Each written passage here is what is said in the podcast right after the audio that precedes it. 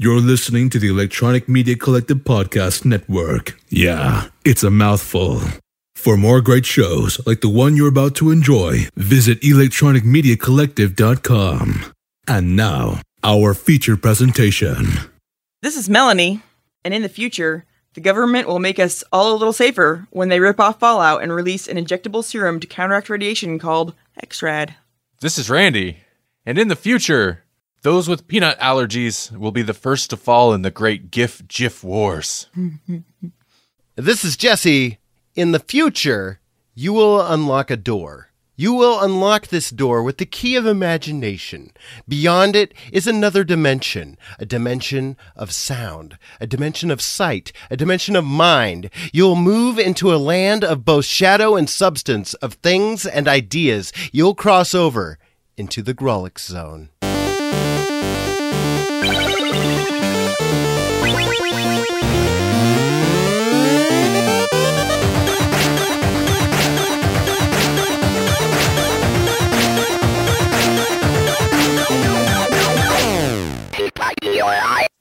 Wow, that was like your uh that was like a future prediction and a movie quote all in one. Yeah, yeah, yeah.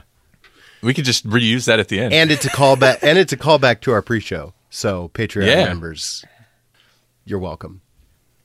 Oh man, we had a great pre-show. We did. It was a big one. Almost an hour. Almost. All right, welcome to the Grawlix podcast, episode number 77. Yes. Yeah. Luckies. Lucky 70s. Seven. Slevin. Lucky sevens. Lucky number Slevin. Melanie loves that movie. I do like it. Yeah. Hey, listener, we're going to do something a little bit different this month. Yeah, because it's Halloween month, right? Yeah, it's October. is Halloween month. So we're going to switch our two episodes that don't really have anything to do with Halloween around. this month, we're going to do our poll list episode first. So that'll be this episode. You know what the episode's about. You've seen the episode title already. And then uh, next episode, we'll do our, our usual, more freeform featured topic type episode. Because we need some freeform for the Halloweens. Yep. yeah. I like that you had some attitude with that. Thank you. Will will some of our people have already heard it because we did it live? Oh my gosh. You're absolutely right. if you've listened to, man, but when this episode goes up, if you listen to yesterday's special International Podcast Day live stream of the Grawlix podcast that we did on the Electronic Media Collective Facebook page, you've already heard next episode. But we're still going to have an extra special Halloween. Of course. Treat. Yeah. Oh yeah. No, that exactly. Wow. This this month's all kinds of crazy and uh, mishmashed and Jam packed full of fun. yeah. More fun than you can fit in a regular dimension. This is the Grawlix zone. It. Yep. Yeah. To- oh no. Now I'm gonna have to make. Now I'm gonna have to fit the Grawlix theme song into a Twilight Zone sounding song. Do Yes. That'd be a great theme. So what Melanie was getting at was, I think we've. I'm pretty sure we mentioned it before. Yeah. But since it's actually October, it's actually coming now. Uh, so this month, our first episode is this one, the pull list. Then we're gonna do our uh, second episode, the properly edited version of the live podcast day episode that me and Jesse recorded. Yes. Maybe we'll have a guest. Maybe we won't. Who knows? Who knows? Knows. Well, you know if you go to Electronic Media Collective on Facebook. And then there's going to be a third Grawlix because it's October. It's the greatest month of the year. So the Monday before Halloween, uh, well, it's like going to be like two days before Halloween. Halloween's on a Wednesday. Uh, we're going to drop our 2018 Grawlix Halloween special. Now, last year we did our Swamp Thing audio play, audio drama adaptation of uh, the first Swamp Thing story. Yep. We're gonna we're gonna do something a little bit different this year. We're gonna play a game. Do, do you want to play? We've had this conversation. Yeah, we did. Last month We we, did. we promoted it exactly the same way. We, we made the Saw reference. We made the War Game reference. Yeah. Okay, so we're gonna play. Uh, we're gonna play a tabletop game, and it's going to be Amazing. what is it? You're all gonna die, or everyone's gonna die, mm-hmm. which is a kind of a rules light, and I'm gonna really push it to uh, to to more of a collaborative storytelling thing. So occasionally I'll be like, "Hey, hey, players, Uh, so this this thing happened, or you see this thing. Hey, Melanie, what's it look like? What's this look like Oh, okay. So I'm gonna try to A little bit yeah, of telephone game thrown in there just to make it interesting. Yeah, I'm gonna try to yeah make it interesting, but it'll be a horror tabletop game in which everyone, all the players, are going to die except for one. Yep, the virgin. But, No, but it, well, I, I don't know. it'd be the final. It wouldn't necessarily be a girl, but it'd be the final girl. Yeah. Yeah, and she doesn't. She doesn't necessarily necessarily have to be a she or a virgin. Ooh, so so sh- is that how we should do it? Like we'll get we'll get everybody who- that's gonna play together and mm-hmm. designate each of you. Well, no, because then I couldn't designate a virgin because then People would know that. that's the person that dies. Yeah. But how this game this is a, this is a game this it's one page rules light uh, RPG that some guy typed up back in 2005 I think and uh, Melanie come across it online uh, but it's on like the live journals page or whatever Oh, yeah, yeah. website and that's where it originated and it's such a good idea but I can't find much else about it Yeah.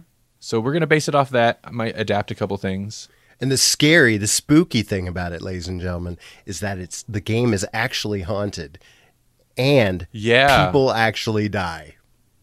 Mm, and that's It's why we're unfortunate wait. for you guys. Wait, is this good? Should we be doing this? this is good Great. It's not actually haunted. I don't know that. from a I'm haunted live I, I'm just already playing the telephone game. I'm already guy changing the it up. rules. He typed it up in 2005 and no one ever heard from him again. And that was the last thing he ever typed up on LiveJournal. Because nobody uses LiveJournal anymore. And since then, LiveJournal is dead. it became Dead Journal. And then nobody used it. You know, I think we'll be fine as long as we don't read from any ancient evil texts. Too late.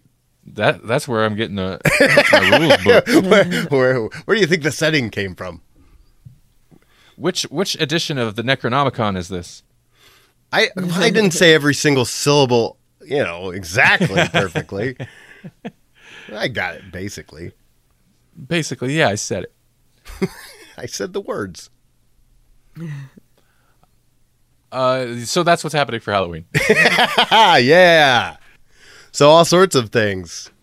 What other uh, what other in-house news we got going on? Well, I mean, just kind of segueing off of our Facebook Live thing that we're going to do for Podcast Day, I recently did a Facebook Live about sports because that's what Grawlix listeners want more of.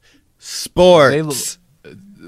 uh, that's our demographic. yeah, it is. I did it because there was a sports thing happening that night, and then it didn't happen. In Nebraska, that's a big deal. Yeah. Foot Yeah, football. Uh, there was a football game. The very first football game got rained out. Thunder, lightning, all all the things. And so I thought, hey, this is prime time to do a thing about sports on our uh, Facebook uh, our Facebook page. And uh, so I had an ill, uh, you know, my ill advised uh, live video about all my favorite sports movies. So it's basically a sports list show. Doesn't that sound fun? If it does, you can go find that at our Facebook page, which is just Facebook, uh, what is it? Facebook.com slash Grawlix podcast. Yeah, yeah. I would. I don't think it was an ill-advised. I think. Uh, I think it was a great idea for a live video. And even though you're doing a thing about like a sports list movies, it was perfectly Grawlix. Like, Yeah. if the Grawlix podcast is going to do anything with us about sports movies, that's what it would be. You Nailed it. Because that's us, man. I agree. I agree. I mean, it's you. But I, I, You, you are us. I'm on. Well, you you deemed the uh, what what did you say the most popular or the the greatest sports movie actor? oh yeah, uh, yes, yeah. In the in the course of that video, I name the greatest sports movie actor of all time. Melanie, who would you guess? the greatest sports movie actor of all time. Yeah. Um. O.J. Simpson. What? I didn't. I couldn't hear it. O.J. Simpson. Yeah. Man, you, should, you should get up on him. that would be pretty good too, because he's in the Naked Gun movies. Yep. Yeah. Uh, No, he's he's he Sucker. doubles as the greatest regular film actor of all time. So uh, Bill Murray, of course. How many sports movies did we figure he's been in? Two. And was like the he's been in at least two because he's But in. you know uh, what? He's in Kingpin, w- w- which is a bowling movie, and he's been in uh, uh, Caddyshack. So, oh, three, three, Caddyshack, because he's the you know he hunts gophers, and that. groundskeeper guy or whatever. Yeah, And then he's in Space Jam Oh, but three. sports movies. Yep. Great actor. Greatest sports movie actor. Yeah. Boom. that's uh, done. Okay, that works. That works for me. So, so yeah, you're right. It is. It is uniquely uh, the Grawlix twist to That's how. If yeah, if sports. if we're gonna do any kind of sports thing, it would be like that. You nailed it, Jesse. Well, and then I had this. Uh, I had this idea that I was going to do a couple more live videos to get us ready for uh, the live video for uh, International Podcast Day, and then I didn't because I got a really bad sinus infection, which I still have a little bit. So you can you pr- probably can tell I'm a little nasally on this episode. So I apologize for that in advance, and that's also why I haven't done another uh, live video since then. Because I was like, I'm gonna get better at this, and then I got sick instead. then I got worse. Yeah, way worse. you can at least understand me now, but for a few days there, it was pretty bad. That's all right. I've been meaning. I have I have videos for the YouTube channel I need to do. Oh, you've been haven't. updating that like crazy too. Like you uploaded the uh, four year anniversary video. Yeah, I've been yeah, I've been trying to. A little part of it is a little bit of playing like catch up on the episodes because uh, YouTube made me angry a while ago, so I stopped uploading our episodes. But I mean, since then, I think I've been asked uh, a couple times, uh, "Is the podcast on YouTube?" Also, that horror movie recommendation video that we put up there like four years ago really took off recently, and our subscribers have doubled, and it's pretty much all from that video. So Huh. figured we should maybe let's maybe I should start updating the channel more. right, And, right, uh, right. Sometime soon, I will include another horror movie recommendation list with haunted haunted house movies. Although it's the list is like morphed into something. I don't know. I guess it started with haunted house movies, but there's like Jesse recommended Evil Dead, and I think that still counts. Because it's a um, cabin. Exactly. But like I don't know, it really made me think about haunted house movies and I think traditionally it'd be like like a ghost haunting. Like it's a haunting. But there's a lot of movies that seem like haunted houses that are like I guess maybe it's a possession or something else, but I st- I still think fit. I don't know. Right. Yeah, yeah. Well, like technically, the Evil Dead are outside of the cabin, but they get in there and they animate stuff, and it's totally a haunted house vibe throughout several parts of the movies. So Mm-hmm. Only the first one though. Or wait, the first. The first two. But the first, the second one's almost the this is the first one over again. It totally is the first one over again. Yeah. Oh well, then yeah. Yeah, it really is. It's it's like a it's a remake, I guess. So there's three rema- remakes of it. Huh? Yeah. yeah, Yeah. Oh, we never watched that last season of Ash vs. the Evil Dead because we don't have Starz, but we will sometime. It'll hit Netflix before. Oh, long. it's on. Uh, it's on either Hulu or Netflix. I don't know which one. Ooh. Is it? I think so. Oh, I think that's both. maybe that's what we should we should be both watching. epis- uh, yeah, I think both seasons are up now. I could be wrong. Oh, I think that there's a no. There's there's a third season uh, that's aired, and it's their final season. Oh, yeah, confirmed. okay. Like it's not coming back. Man, I like that second season a lot, except for the end. The end was crap, but it made, makes me nervous about the third season because part of what made the second season so good, I think, was we've we've talked about this before. One of the showrunners or whatever producers left the show because of disagreement with uh, one of the original guys, not Sam Raimi and not Bruce Campbell, the other one. Anyway, so moving on. Moving on. Uh, as we record this today, uh, I want to give a shout out, and we did on the on the Facebook page. But it is Robert J. Sodaro's birthday today, as we record this. So when you hear this, it will be a very belated birthday wish. But uh, happy birthday! If you missed it, we interviewed Robert on uh, one of our most recent Grawlix nights. Was that last month or the month before? and he's worked on a lot of things owl girls uh, as well as uh, editing for so you know several books Yeah, he's yeah he's worked on lots of stuff. Cyberines yes cyberines is one of the more recent series he's done. Um, it's on. I mean, it should be a Grawlix Nights. It's just a regular Grawlix podcast, though. It's titled as Grawlix Oh, that's Podcast. right. Uh, Seventy three, I believe. I could be wrong, but I believe it's 73. Anyway, it'll say interview with Robert J. Sodaro. Yeah, you should check it out. And also look him up on Facebook. He's got a public Facebook page. If you don't mind some political posts, follow him there. If you find you're like minded, you should enjoy his posts.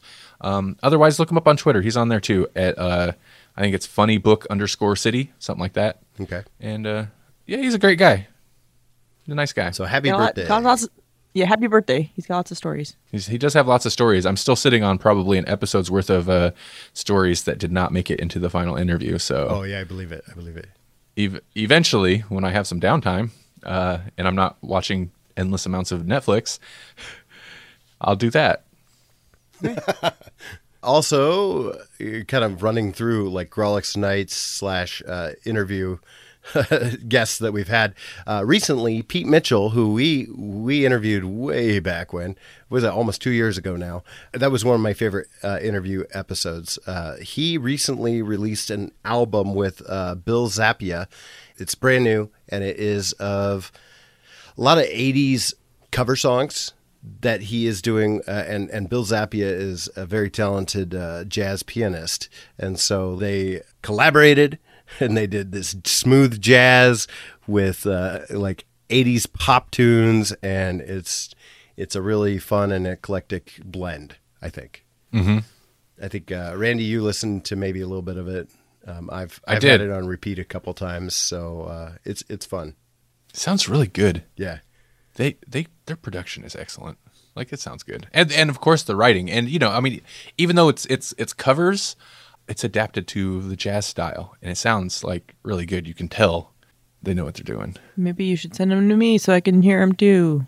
Okay, Okay. Oh, and they're on Spotify. So if you if you want to listen to the music, uh, listeners, you can find it. Uh, it's Musings on Mars. I like that title or that name, whatever. Well, and it's a it's a direct reference to one of the covers, which is uh, was it David Bowie's "Living on Mars"? So, or "Life on Mars." I'm, I'm probably getting it wrong, but yeah, another Grawlix super friend. Go check that out. A couple more things, and then we'll just get right into the episode. Uh, some some Patreon stuff. Listener and friend of the show, Carl D. Smith, is on Patreon now. I, th- I think I've referenced Carl's work on the show before, especially when it comes to Okamicon. I'm I'm I'm certain that we've talked about his work before. He uh, he does a lot of different writing projects, and one of them, uh, in particular, uh, that tickles my fancy is uh, the Draw Your Own Adventure books, which he does. It's basically a story, uh, and there's some illustrations throughout, but basically that's the point of the book is that you get to create uh, the illustrations for the book, so you get to envision uh, what's actually happening. And uh, two two of the three feature his character Bigfoot Jones. The first one is Bigfoot Jones quarterback. Uh, the third one is Bigfoot Jones hero, and then there's one in the middle that is like Little Patty vampire. And there are a lot of draw draw your own adventure. Draw your is- own adventure. That's And- that's a brilliant idea. I love it. Yeah, hmm me too. Well, and and uh, also something that maybe is even more in our wheelhouse here is that uh, currently he just re- he just launched his Patreon, but on the Patreon he is kicking off with Play Your Own Adventure is his next book that he's doing. So he's creating uh, like a RPG system, and he's starting with game books, kind of like the old Choose Your Own Adventure style book, but you mm-hmm. actually create a character and then choose your own adventure with that character. So it's a game. It's it's a choose your own adventure slash game book. And so he's he's kind of test running that right now. And all of his first week, which is basically uh, creating a character, that's all on Patreon for free for the public. So you can go check that out whether you're a patron or not. And then now he's starting up with the patron content uh, where you'll actually get to after you've created your character, you can play the character. So he's kind of play testing his uh, his projects right there on Patreon, which is a cool idea. Very Very active. cool. Yeah. So check that out. It's uh, I think it's patreon.com slash Carl D. Smith. Go right to the URL. Speaking of going right to the URL, if you want to check us out, Right. patreon.com slash Grawlix Podcast. Don't search us. Just go straight to the URL. Just go right to the URL. Yeah. Yep. And I wanted to point out that hey, you know, since we've got some puppet enthusiasts, we're over halfway to our first goal. It just, Yeah. just kind of happened, just like boom. Oh, we're over halfway to our first goal. So uh, if we can get a few more Yeah, the- Patreon, uh, a few more people to check us out, if you if you'd like to support us and what we do, if you do, you'll unlock tons of extra content. And if we get to that first goal, that is a commentary track for Swamp Thing, and you know you want us to do that. Yes, Swamp Thing, the live action. I we we have to start with the first one. Yeah, oh, Right? yeah. Like I know Return of the Swamp Thing is the goofy one, but we got to start with the first one. Yeah, yeah. uh, Wes Craven directed live action Swamp Thing. Ooh, come on, guys, get us there soon because that'd be the great that'd be a great thing to drop around the time that the live action Swamp Thing TV show starts. Yeah, oh yeah. Mm-hmm. Ooh, You know, I didn't even know we had goals. I'm, I'm, Well, It's- you know, we're adults and adults set goals and that's why we produce adult content. Uh, yeah. we're we're goal oriented, Yeah. Melanie. Okay, good to know. Thanks. No, we do. Uh, on Patreon, we have goals set for every like. Uh, the first goal is twenty dollars a month. Uh-huh. Right now, we're sitting with our with our patrons, our wonderful patrons that we appreciate very much. Yes. we're sitting at about twelve dollars a month that they donate to us, which is awesome. Yeah. And uh, so our first goal is at twenty, and that'll cover our hosting. That is one less thing we have to worry about.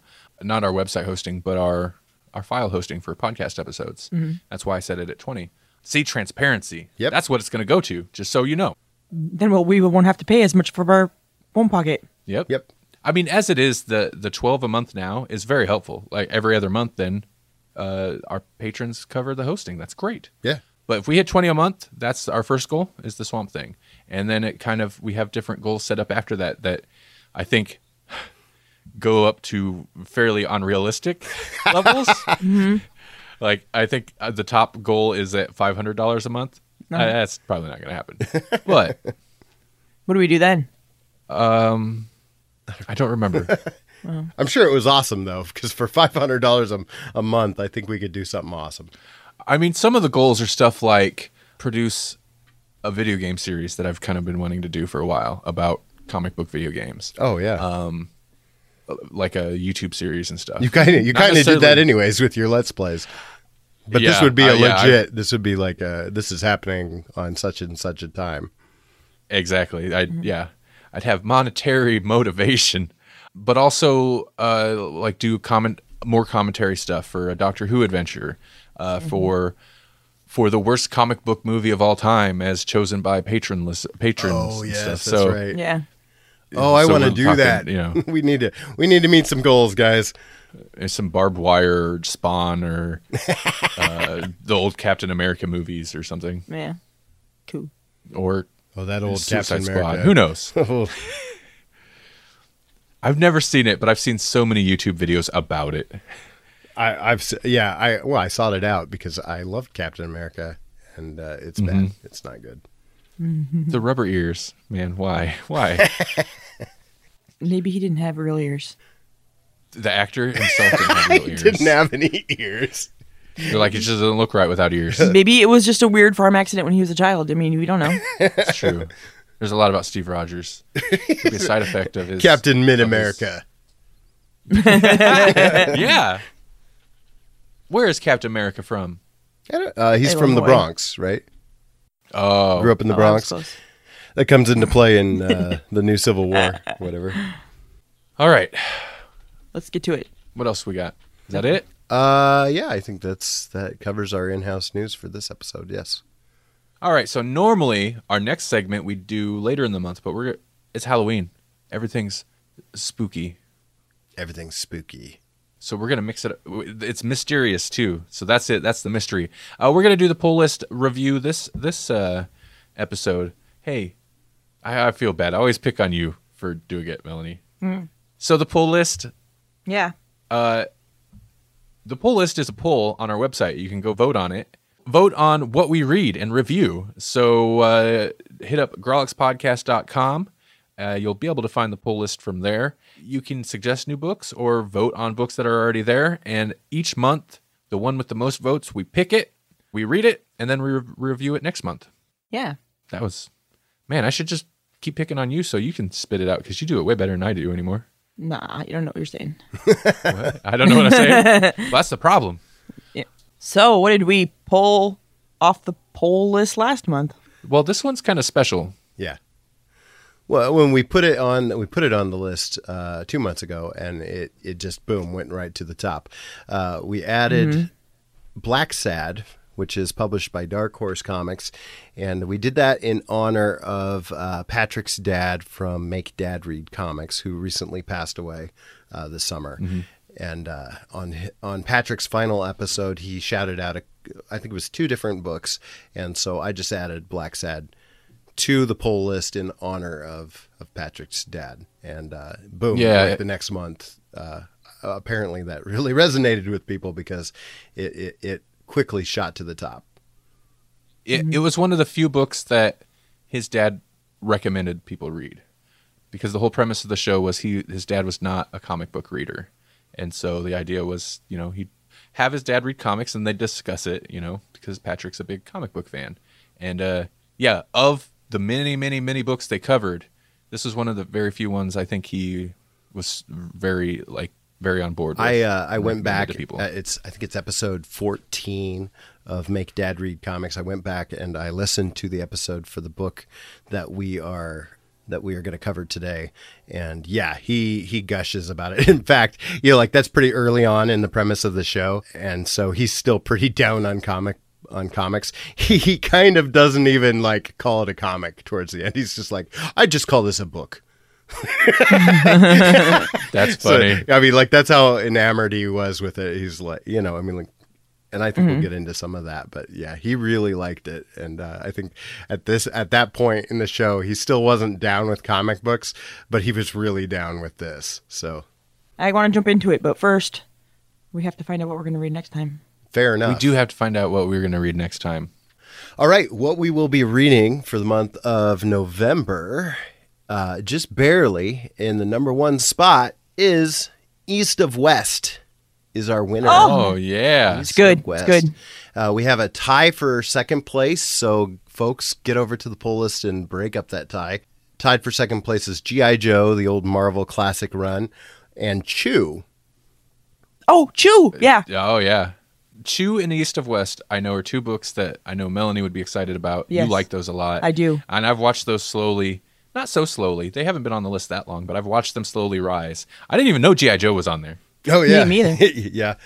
Oh, Um, we, we, honestly, I didn't know any of them were. We mentioned that a, a ways back because uh, it was ironic that uh, we had all these Marvel books on there, and then somebody added GI Joe, and they specifically pointed out the Marvel, Oh, yeah, the Marvel okay, classic part. right. It was like, there's a lot of GI Joe now, but of course it's the Marvel run, You're right. which is fine. I mean, like that is the classic run. That's the Larry, is it Larry Hama's run, and and it's it's notable, but it, it was funny because it was another Marvel book. For a while there, it was just Marvel.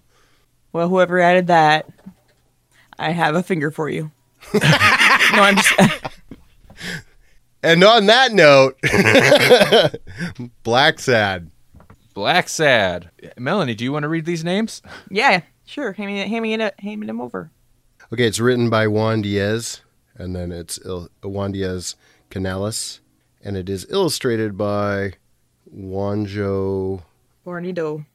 Guarnido, mm-hmm. That's what it looks like to me, at least. with lettering by Studio Cutie.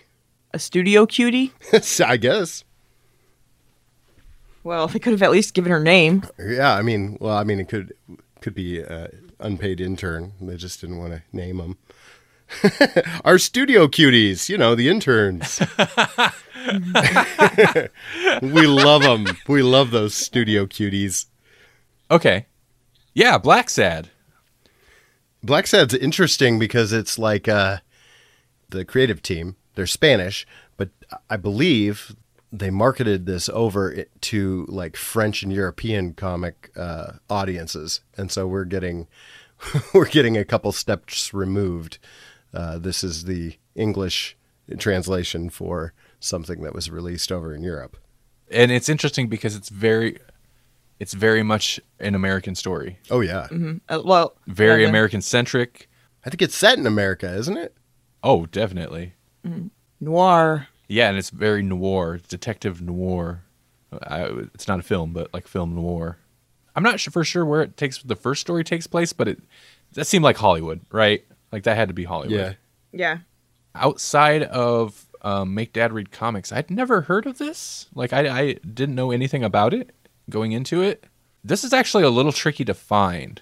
At most of the places that we link to as affiliate links on the website, it's out of print. uh so, like, it's a little tricky to track down a hard. Co- I'm sure you could probably find it on Amazon or eBay or something, but it's a little tricky to track down. My copy was um, was Comixology, so uh, you can get it for Kindle, and you can get it for Comixology fairly easily. But yeah, I don't know about it getting it in print. And the publication, since it was for another market and then brought over here under another publisher, it's distributed by each volume. But over here, it's just Blacksad from uh, it's published by Dark Horse, and what they publish or what what they sell is just Blacksad is actually the first three volumes of Blacksad. Right. Elsewhere, it's actually given its each volume is like its own name and you know Blacksad whatever the chapter title. Right. Are there only the three ever? I think there's There's two other. There's these are they're collected in what's called like an album, which I don't know if that would be like an omnibus or or what. But um, so this would be the first album. It kind of like you know how uh, TV series and TV season, you know. Uh, so this is collect. This would be the first album. There's two other albums. So there's three uh, trades or three three books total. Okay. So we're reading what would be the first one. So you're probably looking at almost nine stories, maybe, if it's about the same length. Yeah, I, I guess so. This one contains three. Yeah. Yeah, three definite cases or stories, whatever. Yeah. Three arcs, kind of. Yeah, I like this though. I like this a lot. Yeah, it was good. Kind of digging into what it is, uh, we we hinted at the fact that it's it's kind of crime noir. Uh, it, it centers around the central character of John Blacksad, and all the characters are some form of anthropomorphic animal, and and so our lead character is this uh, black cat for the most part. I mean, he's got like a little bit of white around his his nose, Muzzle. uh, like on his His snout, snout. and that plays in on one of the cases later on in the Uh-huh. book. So yeah, he's a very. I I don't know how how would you describe the style here because like when I say anthropomorphic animal, I don't mean like Snoopy walking around on two feet. I mean like uh, he's mostly humanoid, but with like a cat head. Yeah, that's most most of the characters are they're very human shaped, human proportion. That's one thing I was super impressed with in the art. We'll get to the art later, I'm sure we'll talk about that a lot. I was impressed with how well most of the animal heads like were fit to human bodies, like how well it worked um, proportionally. But anyways, so they they look like humans except they have animal heads. Uh, for the most part, they have human bodies. Sometimes they might have some type of animal trait, like a what would be a fur patch on the chest, which kind of becomes a plot point. Uh, one of them had a tail, and the gorilla looked very much like a gorilla still. Yeah. Yeah. But I mean, gorillas are kind of human shaped anyway. But they're also like they're skin colored like fur. Mm-hmm. But when they're naked, because you see a few of them naked, or their hands, they don't look like they're furry. no, It looks it looks smooth like skin, but it's still fur colored. And I thought that Yeah. was interesting. Yeah. And you don't really think about it uh, unless you think about it, kind of thing. Like it, it's not jarring in any real way. I don't No. think. No, it looks good. And other than the fact that they're animals, it's very realistically, from a character design and stuff, it's very realistically rendered. Again, proportionally, it looks eh, like normal size humans. It's not like big animal heads on like little cartoon human bodies or anything. It, yeah. And I think mostly the the animal characters are there to convey certain characteristics of each of the characters. That's why that's why they're animals maybe. Yeah, I think so. I think you're right about that. Yeah, the decision to go animals is interesting because while they do, it does kind of come up once in a while. It's really not that big of a deal. Like it, mm-hmm. the story could they could be people, Yeah. and they'd be Yeah. exactly the same. Right. It's an interesting choice then to go with animals. Yeah, but but you know, like the the lizard and the rat, they're both kind of like you know, sneaky uh untrustworthy people that you would think people sometimes think of mice and, or like rats and and lizards. Well, and Blacksad even mentions like you know, some things are in, are still instinctual. Like he comes across this rat character that he just does not like. Yeah. And he's like, you know, yeah, I'm, I'm a cat after all. But in the second story, when they get into like, there's, it's very much about race. There's a, a lot of racial divide comes into it. It's not among the animal species. It's among the color of their still of their skin or their fur. Mm-hmm. And I thought that was weird. So you have established that there's the, these different species, but when race comes into it, it's still about the color of their fur. So you've got different species, but if they're white, they're white. You know? Yeah. Well, I mean, when you look at the way people are, say a species would be representative, or I mean, the animal species is representative of the country you're from. We still don't care what country you're from. If you're a racist, you're still going to think that all the white people from those countries are the That's a- good people. that's a good And, point. Yeah. Yeah. That's a good point. We don't have to get into a huge like plot synopsis. The theme of each story is fairly basic, mm-hmm. so we could probably touch on each one. Uh, the first one is a pretty good introduction to the character without necessarily feeling like any kind of origin story or anything, Right. Uh, because it's still built around this case or this Yeah. kind of a mystery. But it's it's it's the Hollywood homicide thing. It's uh, an actress is turned up turned up murdered. Mm-hmm. Happens to be Blacksad's ex, so he has skin in the game. Mm-hmm. And he's not actually on the a case for it. It's No. just they called him in to like identify her and whatever. Yeah, yeah he's a he's yeah he's a private detective. He's he's like an independent detective. They called him in, but then was like, "You stay away from this case. Of he's not supposed to work it." But of course, he, yeah, he's going to. And eventually, he becomes the only one to work it because the cops get pulled off of it. Because of course, there's ties to someone higher up. You know, I like Blacksad. I found that some of what I thought the first story set up, character wise, didn't pan out like I might have expected. Mm-hmm. Because the spoilers, he ends up straight up murdering. He ends up straight up killing the guy responsible. Mm-hmm. It's still murder, even if it's It's murder. No, he kills him Yeah. in cold blood. The guy doesn't have a weapon. He he smirked though. I love Yeah. that bit. yeah. and it sets it up to where most stories like i was expecting that the typical kind of letdown although you shouldn't i guess advocate for whatever it's it's, it's whatever where you're like oh he's not going to shoot him and then you flip the page it's like oh no he's dead Yeah. yeah. so it establishes that like blacksad's not a bad dude but he'll do what he needs to do Right. like he'll he'll get revenge mm-hmm. and also like he's kind of a wreck his office is a mess and he talks about you know how it's basically pretty good representation of of his state and i don't feel like the second two stories that we read the two and 3 really play into that a whole lot Right. Yeah. They're a little more straightforward into the case, whereas this gives Yeah. you a little more snapshot into him personally. Yeah. So in that respect, I think the first I liked them all, but I think the first was my favorite actually. Huh. I I mean I like the social commentary. Uh, they all kind of have it a little bit, but the other ones are def- the second one's definitely heavy social commentary, or not even commentary, just a story about these social issues, and it pulls no punches. And then the third one's very much about this point in time with but the blacklist and stuff. Yeah. The first one feels a little bit more character driven. I think that's the kind of story I gravitate towards. The other ones are there's good character interactions and stuff, but it's it is more plot, more about the case. Yeah. I like the first one. Also, I don't know if I liked it the most, but um, the end was the part that made it the best to me. Yeah, because they pl- they played with the whole well, you're not gonna shoot me though because you're the good guy, kind of a thing.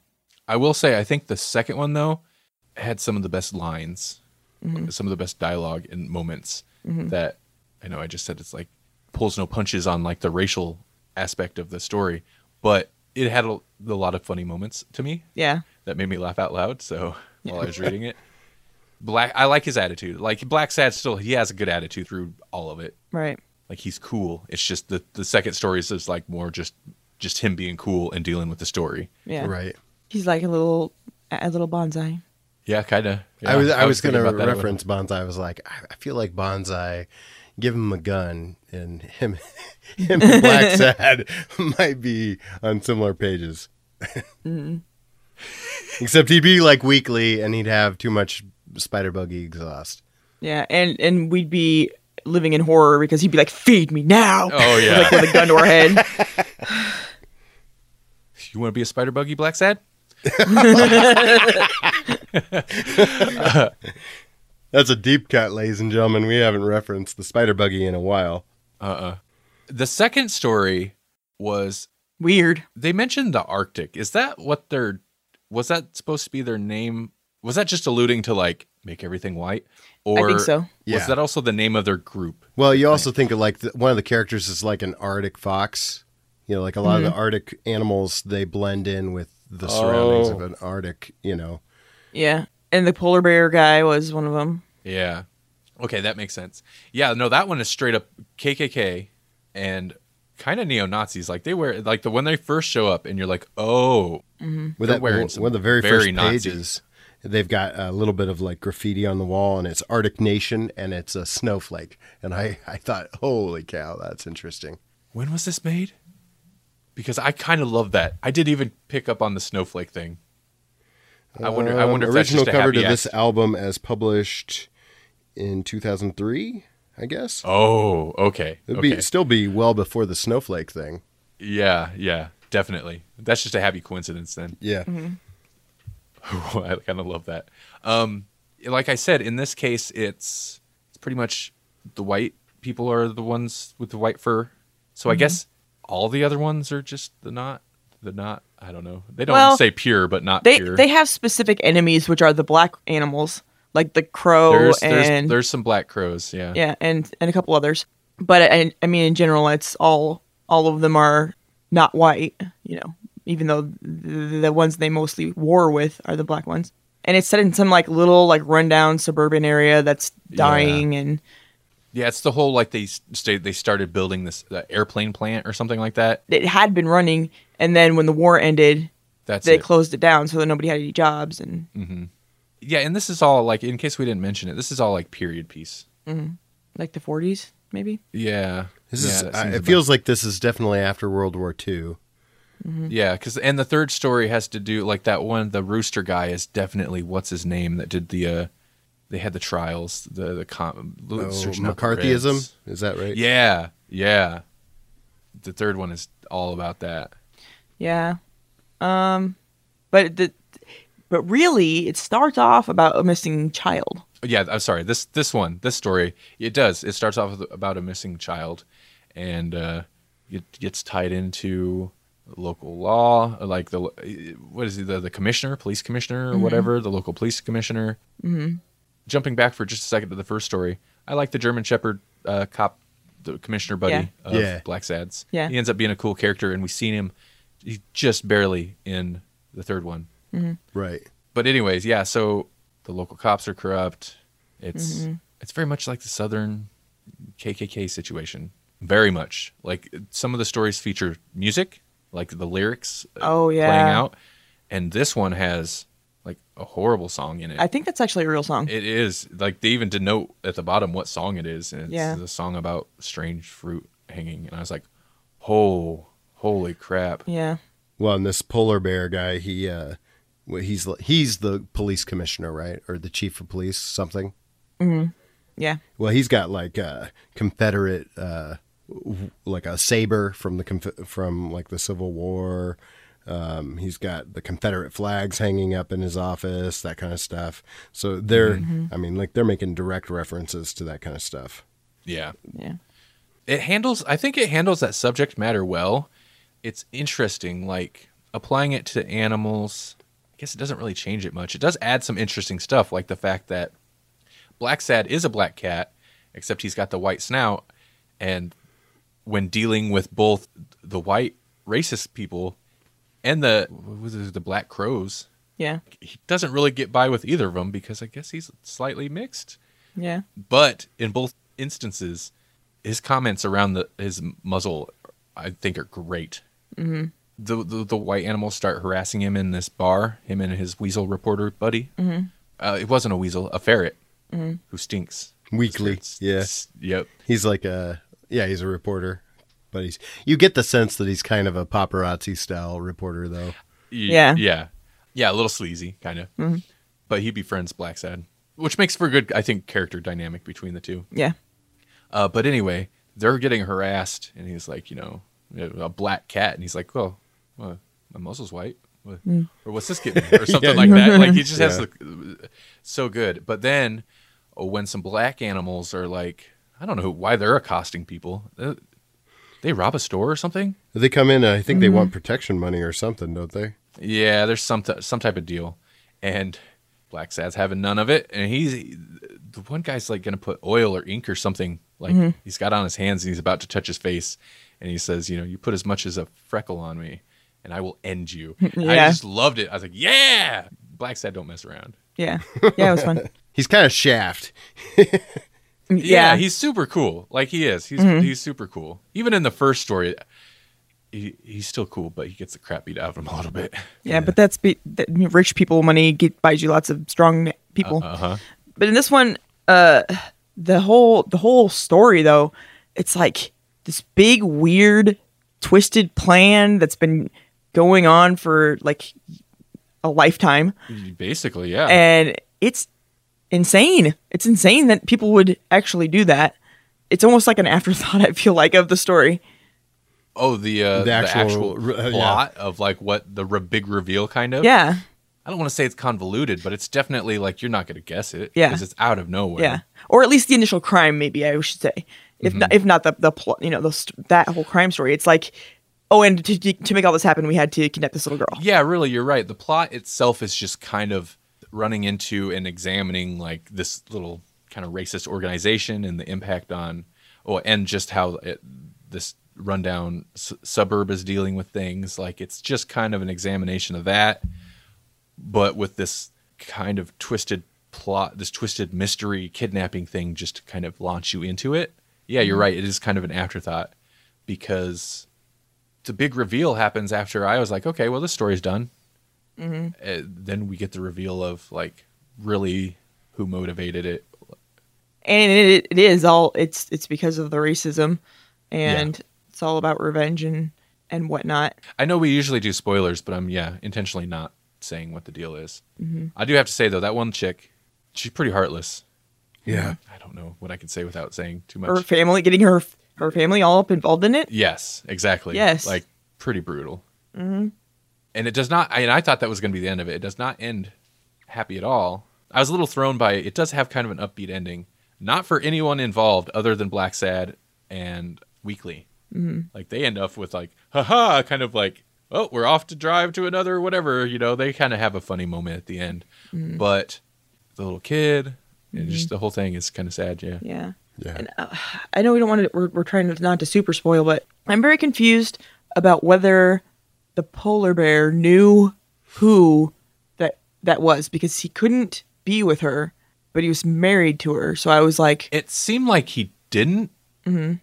But if he didn't, like, would he really agree not to touch Yeah. her ever? I don't know. That's that was that's the whole that's what has bothered like stuck with me. And I'm like I don't I don't understand the nature of their relationship really. And even if he was worried his ab- part, Yeah, even if he was worried about the risk, like why, about being, you know, his his first wife being exposed, Mm-hmm. why would you risk that though, knowing who she is? Yeah. If he did know, yeah, I don't know. must It- not it- have known because I, I, I- think uh, I can't see him. I can't see a character going for it or a person just Mm-hmm. Yeah. in general. yeah. I okay. Be like, okay, well, you know what? You're trying to hold some like blackmail over my head, but if they found out this situation would be worse than the original blackmail. So Yeah, Right. I don't know. It's strange. Okay, just wondering. I like this one also, but I don't think it's my favorite. Oh, so is the third one your favorite? Um, maybe. I think the Maybe, third yeah. one is my favorite uh, for a couple okay. of different reasons, but okay. Well, you guys, yeah, tell us about the third one then, because I liked it. I don't. It. I mean, I mean, I, I say least favorite. I think one and two I liked a little bit more. Mm-hmm. So you guys go ahead and take take this one. All right. Go ahead, Jesse. We're gonna pass it I, down the I was. I was waiting for that. Um, okay, so what the third one is called Red Soul, and it is uh, like it opens with uh, Blacksad is I, I don't know if the first two basically were kind of where he's from, but in this third one he's kind of freelancing, like he's a bodyguard for this this wealthy like high roller type of gu- type of turtle guy, and uh, so that takes him all over the place. Yeah, he finds himself when we come to that story in Las Vegas because he made a promise to a character in the last story that he'd go to Las Vegas. So Yeah. yeah, Which Oh, is that's I right. missed. Okay. I think he lost a bunch of money too because that's what happens when you go to Vegas. yeah, because he's not a you know he's not a bodyguard, but Yeah. he needed money, so he took that job. Right. So he's some kind of some kind of personal personal assistant slash bodyguard for this guy, and uh, it puts him in puts him in position to uh, to come in contact with what the the German Shepherd character again. That kind of leads him into uh, an opportunity to like reconnect with some characters from his past. In particular, uh, this this owl character, and I forget what his name is. Right, uh, uh, Otto Liebber, maybe Yeah, I think so. and uh, this is a this is a character that uh, apparently was a teacher of Blacksad at, at one point in time and really made an impact on John. Basically, in that kind of uh, mentor mentee ki- kind of thing, and I don't even know. It, it kind of seemed like it was implied like uh, Blacksad didn't really make it through college, but he still. no, he said he said he lasted like a year. He only made it a year or something. Yeah. Yeah, But at the same time, he still had like this connection with this, uh, with this teacher, and so um, kind of reconnects with them. Uh, but at the same time, it's like they they go to basically a lecture that this that this character is giving, and he must be connected to the Communist Party in some way because, or or at least he's. Uh, He's seen that way. He's seen as a communist because uh, there are picketers. They're they're protesting outside of the lecture, and uh, we kind of we kind of get wrapped up into this whole. It's it's basically kind of a red scare type of story. yeah. I'm trying to think of what the there's there's a name. There's a distinct name for the real world equivalent to this. That time period where McCarthy was there's the blacklist and they had the trials and they were The Bolsheviks. You might have Bolsheviks in your washroom. yeah, yeah, yeah. That whole thing. And Blacksad through this owl guy ends up like hanging out with this group of artists. There's a writer and uh, just this kind of group of free thinkers and Academic And types. I mean, really embroiled socialists in there. Yeah, yeah. Yeah, this one goes all political. It's it's it's interesting, like political, uh, not political. I guess kind of political intrigue. This one definitely has the stakes at which Blacksad gets involved in it. In it, huge stakes, like dealing with the hydrogen bomb and stuff. Oh, yeah, and like that. It, it's pretty interesting. Oh yeah, because he's like a scientist. Yeah. Yeah, that's the it's on atomic energy or whatever is what the speech is, and he's supposed to uh, played some part in developing this. And you know, of course, everybody's like, you know, th- there's the people that are like, you helped them make this horrible bomb, and he's like, but this could be used for energy. This could be used for good. Like he's the the owl guy is that kind of character, you know. Yeah. After he they reconnect or whatever, they go off to a party with a group of people apparently that frequently are together that Yeah. they call the Twelve Apostles. The twelve apostles. Yep. And he's a scientist. There's maybe that maybe there's a couple other scientists, but the rest of them are like artists of varying natures. He saves I the. uh, forget- was the Dalmatian guy. Was- From drowning, a Yeah. drunken. Yeah, the Dalmatian guy he does not like because he's like a mess. He's just what is he? I guess he's, he's just like a salesman. He's just a kind of a big mouth, right? Well, and not only that, he has Dalmatian qualities, in my opinion. Um, like he's nervous and, uh, tw- you know, he's nervous and he's very like up- uppity, maybe. Uh, you know what I mean? Like he has to run around and like be scared of stuff. I don't know. The Army McCarthy hearings. Uh, what I was going to bring up was the other character that was mistaken for him. I think he was a turtle, or was he another owl? I think he was another owl. Okay, it was he- another but he was wearing the professor's hat, yeah, and he gets murdered murder. by this lizard guy. And of course, but he was really trying to go after the professor. He wasn't a lizard baby. He was an alligator. Oh, was he? Yes. Yeah, he, he was drawn with a very, it's very like narrow, Mm-hmm. weird snout. Yeah. that this murder attempt on his professor Mm-hmm. and then also kind of getting involved with the writer woman Mm-hmm. is what pulls blacksad into this whole mess Right. ends up being a deal where the plans for this for the bomb are going to get sent to russians and Mm-hmm. their version of mccarthy is involved. And they're like blackmailing him, trying to pin a murder on him that he didn't commit. Yeah, They tried to Well, straight up yeah, blow him up. Yeah, that too. Yeah. And Well, they weren't trying to blow him up, I don't think, but they were trying to blow up. the Lieberman. alligator was going to blow up the professor. Yeah, and he Yeah. went to rescue him.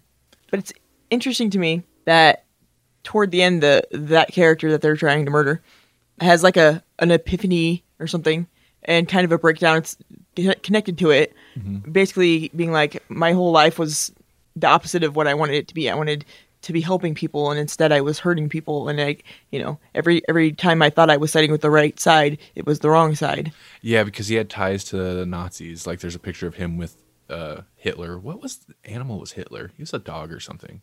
Probably Yeah. So there was this whole thing. He's like an escaped Nazi war. criminal. Yeah. Uh, but meanwhile, he was hanging out with a the artist was like a concentration camp survivor Yeah, or something. He was hardcore So- too. He was like a he was like a Jackson Pollock slash Picasso type of archetype, I guess. Mm-hmm. Yeah. And he- yeah, and he was dying. He was coughing all the time, and He was from Spain, I think, or either Spain or I think it was supposed to be like a Picasso because he even wore the striped shirt. oh, mm-hmm. okay, interesting. and that's the one that they kill. And try to Oh. Hitler was a cat. Oh, a cat. Okay, interesting. Well, no, I can kind of see that. That cats can be you know, evil. Yeah, they can be, and and they're charismatic Yeah. in general. And he's supposed that was you know part of the reason that he became so powerful is because he Did was, I guess. Maus ever sh- have a Hitler character? I don't know. I can't. I can't remember if they ever actually show Maus or show Hitler in Maus. I was trying to remember what they I made think Hitler. because it was very much just that one man's uh, Yeah, it was more. view of it. Yeah, and he probably Yeah. wouldn't have see, been face to face with Hitler at any point. no, yeah, you're right. His the love interest thing. Yeah, I thought was interesting, and it's also kind of like I, didn't. That part was I- I maybe the weakest part of the story for me. I mean, Yeah, because I didn't. Nothing was going to come of that. the flirtation was interesting, the the setup Mm-hmm. was interesting, but it also just felt tacked on. it was very obvious what they were doing, and I Mm-hmm. get like the, I get the payoff, but no, you're right. It did feel tacked on because Maybe it was. Maybe that was just in the American version because we have to have a. Because we need one. yeah, we got to have it. Yeah. there's got to be a love interest in this book somewhere. Complete with the uh, Ni- Niagara Falls angle, because that's where Yeah. you go. That's your romantic getaway. we need more cat breasts. Yeah, Our quotient hasn't been met. Sexy, sexy cat boobs. well, if they had done it right, they would have had a whole couple extras right below that, but No, they didn't no, want to do it that way. Yeah, that- no, they didn't go completely. Uh, Anatomically, they're humans. yeah, yeah, they're Yeah. no, they're human. because we see several naked cat or they're mostly cat ladies. Yeah, It they're is all cat cat ladies, ladies. Yeah, The sexy ladies are usually cats. Yeah. Uh, at least at least uh, his love interests are. That's true. Interesting. I wonder. I wonder if they have other species. As, you know. Well, I guess yeah, because that one wasn't the second lady, and the second one is wasn't she like a cat or a dog, and then the guy was a polar bear. Well, that was that was the the marriage. Yeah, the marriage was. Yeah. So I mean, like, I don't know how how far we go into the resolution of this whole thing. I think that that was part of my favorite thing, though. Why I like this one so much because because it was like all like secret code type, not code even really, but you know, plans to thwart this evil plan to save the world kind of thing. Uh huh. I like the I like that. And it seemed very much like Blacksad did it. Like he he thwarted these this big plan that would Mhm. have like uh, global uh, ramifications Uh huh. By switching a sticker. by switching a sticker, and like nobody knows. Yeah. Like, uh, he yeah. didn't tell nobody. Nobody. and that's the way it is you know i was reading an article recently about uh the however many times the world was about to be destroyed by humans and it wasn't and we don't know anything about it This is yeah, like one one dude somewhere did something. yeah i told you about that one one the the, With- the around the um, Cuban Missile Crisis. yeah, that one guy was like no let's let's just wait i bet i bet it's not i bet it's not what we think it is and he saved us from unnecessarily going to war. uh-huh. And nobody knows. Nobody knew anything for like decades. yeah Yeah.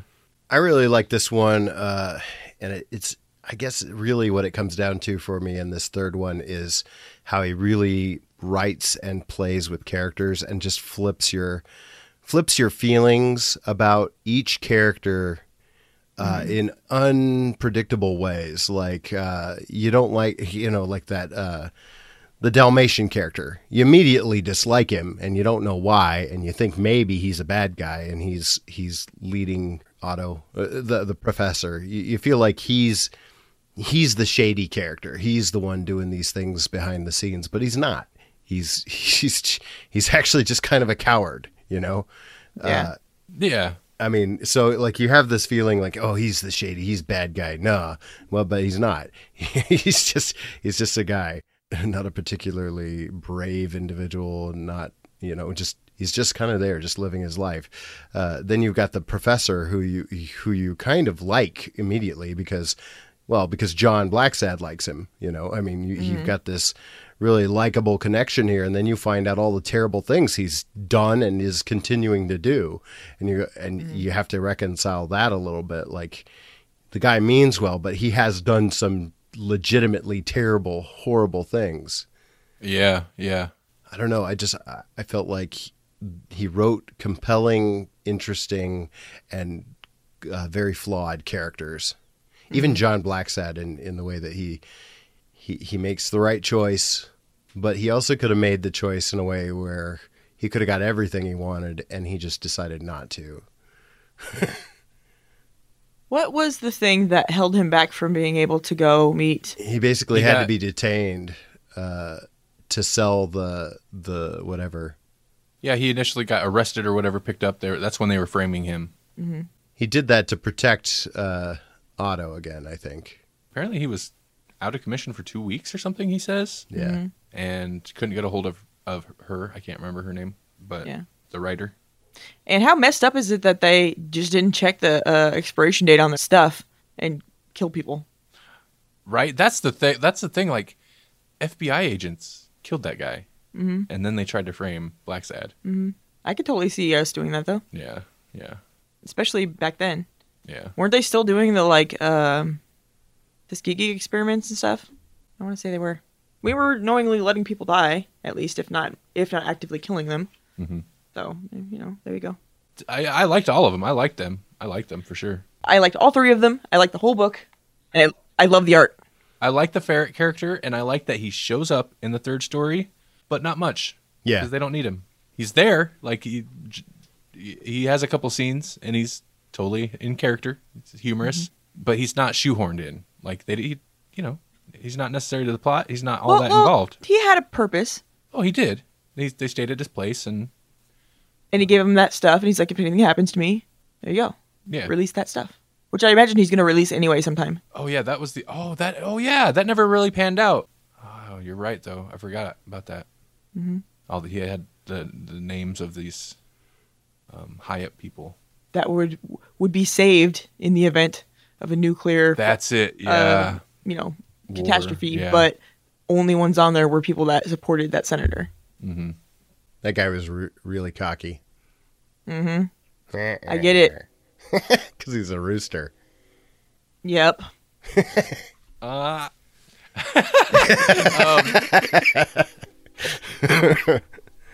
okay, let's talk about the art. Yes, do it. I'm not going to say other, anything other than I love it because I'm not an art person, but or not a real one. Yeah, the art in this is amazing. Yeah. I think it looks fantastic constantly. It's so good. I agree. I think that's one of the other reasons that I like the third book so much, or the third chapter, is uh, like I love the way that they use warm and cool colors in in the book, and in particular, there's a couple of panels, and I even put them on Instagram because I just couldn't wait. I love the way that he plays with like that sunset lighting when they're on the campus of the uh, of the college, and the way that the light goes through the trees and is on the foliage, and I was like, holy cow! And there's a cat and an owl person in here. I mean, like you take the cat and the owl person out of here, and this is just a, a beautiful little, I don't know, study, uh, architectural study. I mean, I could see this in somebody's watercolor sketchbook. I'm almost the opposite because I am amazed by the city scenes where it's like there's just so much, yeah. so, So much, much- going on all the time. Yeah. It's amazing. Well, that was my other part was when uh, when he, uh, Liebber is like wandering through the uh, the derelicts. You know, like when he's kind of he just escaped getting blown up, and he's kind of having his little breakdown, and he walks through. You know, like where people are just like panhandling for money and hovered around like fires and in uh, vacant buildings, old churches, that kind of thing. Like the, just the detail that goes into all that. You've got like people's wash hanging from building to building on on these clotheslines, and those are just in the background. Like that is that is a detail. Like if I were drawing a panel, I wouldn't even put that in there. I wouldn't even bother with that. But it's there, and it's it's pretty incredible. Yeah, super detailed for sure. I mean, in that first story, the f- couple of shots we get in his office or panels we get in his office, it's just cluttered with stuff. There's almost so much detail, it's overwhelming. It's like, whoa, what is all this mess? He does that a lot too. Like he'll just mm-hmm. he could just put a picture of Liebber with Hitler, but instead it's I mean like it's the top photo, but it's in a stack of photos. Like they really sell that they've got all sorts of information on this guy. And and rather than just zoom in on one thing, they've got a whole pile of it and he really does piles well. And then also the character design. I mentioned it earlier, but I think the character design is very well done because, first off, like Blacksad and like the big characters look like they actually have mass. The proportions are always spot on, perfect mm-hmm. on all everything. The art is always perfect, but like the animal heads work, even though it's so strange and there's a just a ton of different animals. I don't want to say realistic, but it looks plausible. If you're gonna have a Yeah. human human animal, that's what it would look like. They use the animal faces, I think, to help convey some of the emotion in ways that, The expressions are great. yeah, they are. They're fantastic. The facial expressions are fan. Yeah, I agree. They're great. Yeah, you get a lot of angry characters. You get, you know, there's some sad characters, but the expressions are always spot on. And even subtle stuff like um, like Blacksad. He's got one of the more, well, maybe I'm not gonna say basic typefaces, but you know, it's a cat face, so there's not a whole lot of line work and stuff. But it even sells his subtle like sus- like suspicious looks or like, mm. oh really? Like just the little eye mm. eye emotes. Like Yeah. it works. And the color is uh, uh, Jesse mentioned like the color, but the color is spot on. It's pretty good. There's one page in particular that really sells this little switch over from the the end of the at the end of the second story. There's like two panels up top, two panels on the top of the page where they're at the graveyard, and it's very kind of washed out and pale and dim. And then the n- bottom two panels are at the school, and it's super bright and super colorful and uh, like on one page right there, you get a nice juxtaposition of it. Yeah, where it's all snowy and just looks wet and cold and miserable, and then Oh, the next yeah. page it's it's blue sky and it's still snowy, but But it it looks crisp, Yeah, like it would. Yeah, and the reds pop and yeah. makes it seem clean. I was thinking about a, a page where uh, I think uh, Blacksad's getting ready for the funeral, and uh, it's just him putting on a tie, and you see the facial expressions. It's like he's just processing everything that's happened. And there's music, there's that song playing in the background, and then Weekly Weekly pops in, just just like in the middle of it, and that that that look on on uh, Blacksad's face, like, of course Weekly's here, and why wouldn't he be? you know, like, Uh-huh. like like he's both he's neither he's neither annoyed or amused he's just like okay all right and it's just an expression that's like wow i mean you just conveyed that Yeah, it, yeah, exactly. It's not just extremes. It's y- it's you like a can read a lot bemused from their look. like an almost an apathetic bemusement i don't know mm-hmm. Mm-hmm. which is great because the next page or whatever he is when he finds out the like a reveal or type oh thing. yeah the big kind of And twist. he said, uh, Weekly hands in the paper, and he's like, "I'm afraid I won't be shocked." And then the next one is like wide eyes, and like, Uh-huh. oh, like he basically obviously is shocked. So yeah yeah, yeah, no, this is this is great. I'm surprised I don't hear about this more. yeah No, I, I really Like hadn't heard about it either I'm almost surprised this isn't a movie. right You know, let's do it. let's let's make it a movie let's just do that I mean, you could make it. Yeah, you could make a film noir movie out of this easy, and you you, you know wouldn't even have to. You wouldn't have to make them animals. but you should. You should though. That would make it very. Oh man, that'd make for a really weird movie. because like in the comics, in the comics medium, like you're used to kind of that. You know, you're like okay, whatever. It's a serious, gritty detective noir story with mm-hmm. anthropomorphic animals as the characters. Maus kind of makes you ready for that. When you get like one of the more most celebrated graphic novels is a anthropomorphic real life Holocaust story. Mm-hmm. You, you, you kind of accept a serious story like that, but in movies, like There's not a lot of precedent that. for that now, yeah, Yeah. exactly, unless you count I mean, Fox and the Hound. yeah, Well, well, there's there's a lot of movies where there's you know, back in the '80s, okay, when I was growing up, they weren't afraid to kill off some characters and make you cry. Yeah, Yeah, it's true. well, like Bambi, page yeah. one. Yeah, Bam- Bambi's mom. Yeah, or I guess those weren't cartoons, but Never Ending Story Oh yeah. with the horse. Oh, that that was that awful. was Attract- It was. Was it Atraxas? mm, something Atreyu. like that. Yeah. Atreyu's horse. but those are still kids' stories or stories for kids. They're Yeah. just you know, Oh, yeah, I more get you. heavier than what uh, most modern kid stories are. Yeah, These this is this is a kids are not kids would be bored by this. right. Well, they have. I don't know that they're serious, but you know, like the heavy metal ones, and um, Well, and that's the other thing. When they do do it, though, it's part of the whole thing is they're cartoon characters, but it's adult, and this is just an adult story Yeah. with animal characters. yeah, Like it's not like a Sausage Party or something where it's like it's it's a CG animated movie, but it's naughty. You know, Oh, right. Right. this is a detective story. There's going to be a, a naked murdered woman on the first page, but they're animals. It, it doesn't like you know. yeah, It's it's not exploitative. It's more like it. Animal just like- Farm. you know. I mean, yeah, it's just mm-hmm. here's the thing. Here's the scenario. They're animals, but this is the story. It's yeah. You know yeah. Oh, this is so well done. I, I, I mean, I'm, I'm kind of on board with, uh, with Dad's ultimate. this is like, this is just art. Yeah. Like you, you, you can call it a comic book if you want, but it's just straight up a beautiful work. Yeah. I'm really surprised. Yeah, I'm just really surprised. I don't hear this mentioned more, and maybe it's just I'm not keyed into the right circles. But Well, some of the books that we have read and some of the books that I wanted to read, I had to search for to find out about too. It That's wasn't true. like just there for me to find out about it, you know? that's true. I mean, it's I guess it's hard to get past the big two and superheroes. Yeah. When Dark Horse is, Dark Horse is really good for that kind of stuff. I mean, like, Yeah, if you want to find something that uh, pr- probably wasn't on your radar, it's, uh, it's maybe coming out of Dark Horse or Image Comics. yeah, exactly. Because Image has kind of started to fill that role. Yeah, a lot, a lot of what I've gotten into in my comic book time has been from Image, but there's some uh, from Dark Horse too, yeah. I would recommend this. To everyone. It's good. Well, maybe not children. Not yeah, children. I mean, it's it's it's a, and it's an adult story. There's there's some violence. There's some yeah.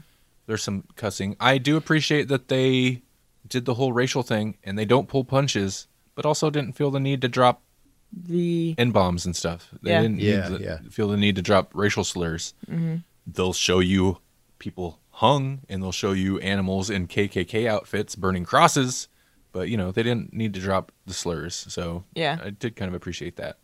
Yeah, I, I And was. it's not even something I thought about while reading it. It's just sitting here talking about it, thinking about it. I was like, oh yeah, they didn't they didn't do that. That's, that's the only good. caveat Yeah. I would probably throw on recommending this to people is I would I would uh, if people are reading things and they don't want to think about politics and they don't want to think about social issues, if you're going to read this book for escapism, then this is probably not what I would uh, recommend.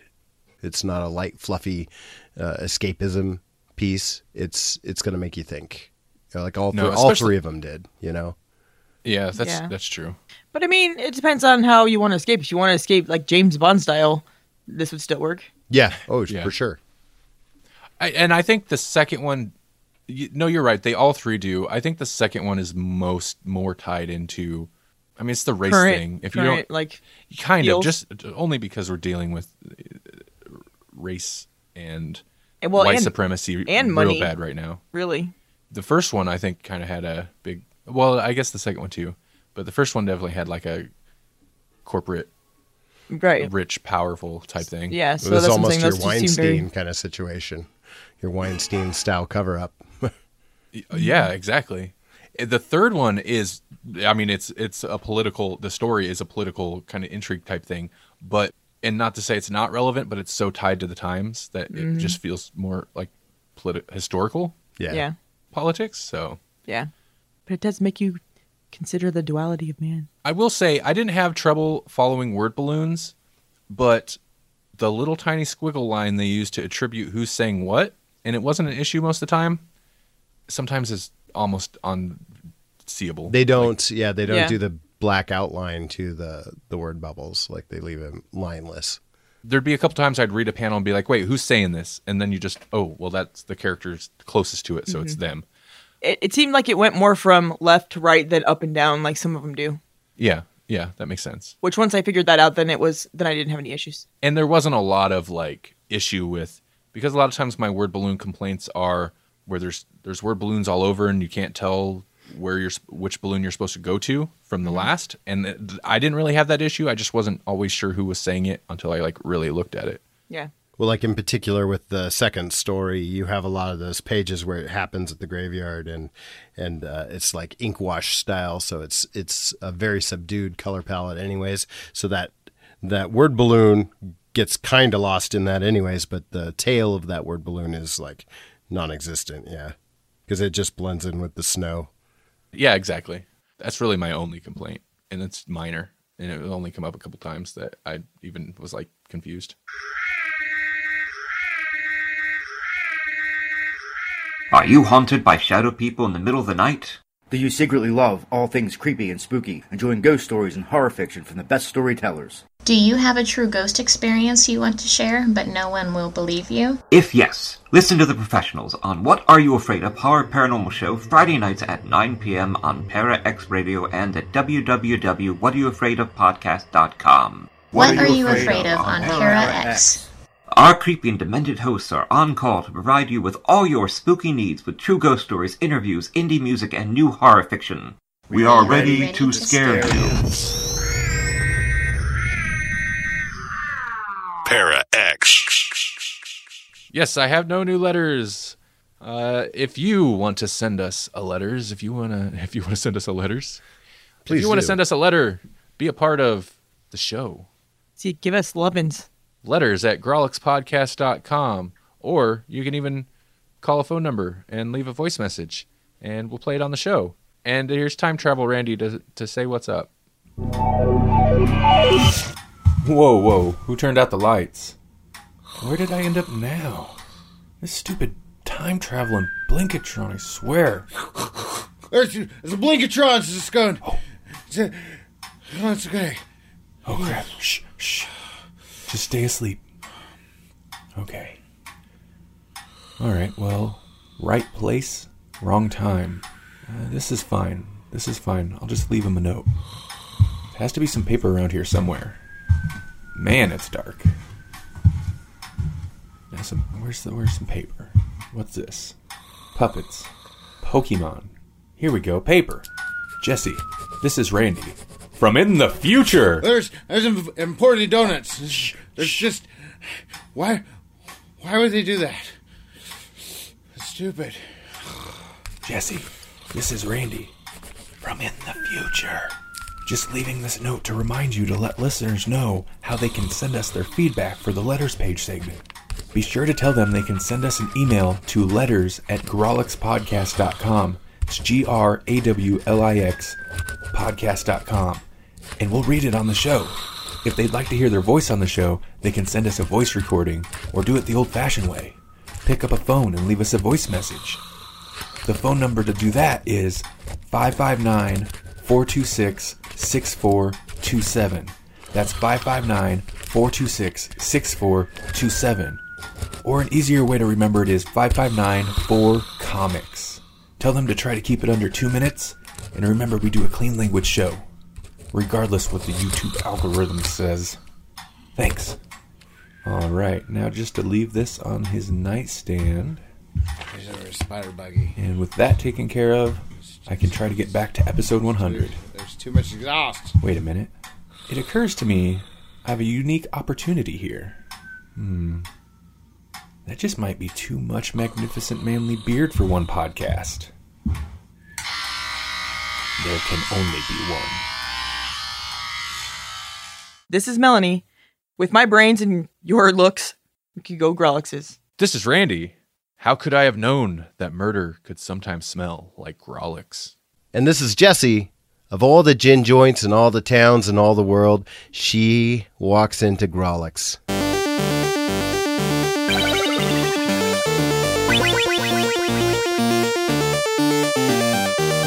Thank you for listening to the Grawlix Podcast. The Grawlix Podcast is a production of the Electronic Media Collective and Vorpal Arrow Studios. For more Grawlix Podcast, visit grawlixpodcast.com. Like us on Facebook at facebook.com slash grawlixpodcast or follow us on Twitter at Grawlix Podcast. We're also everywhere. All the time. All at once.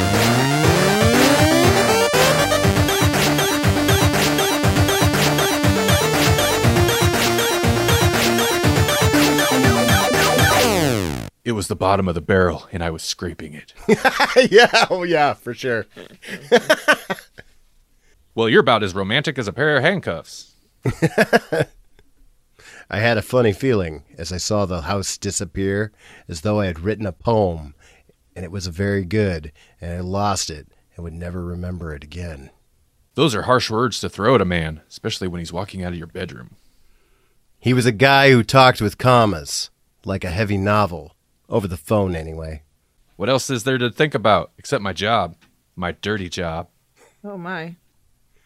The coffee shop smell was strong enough to build a garage on.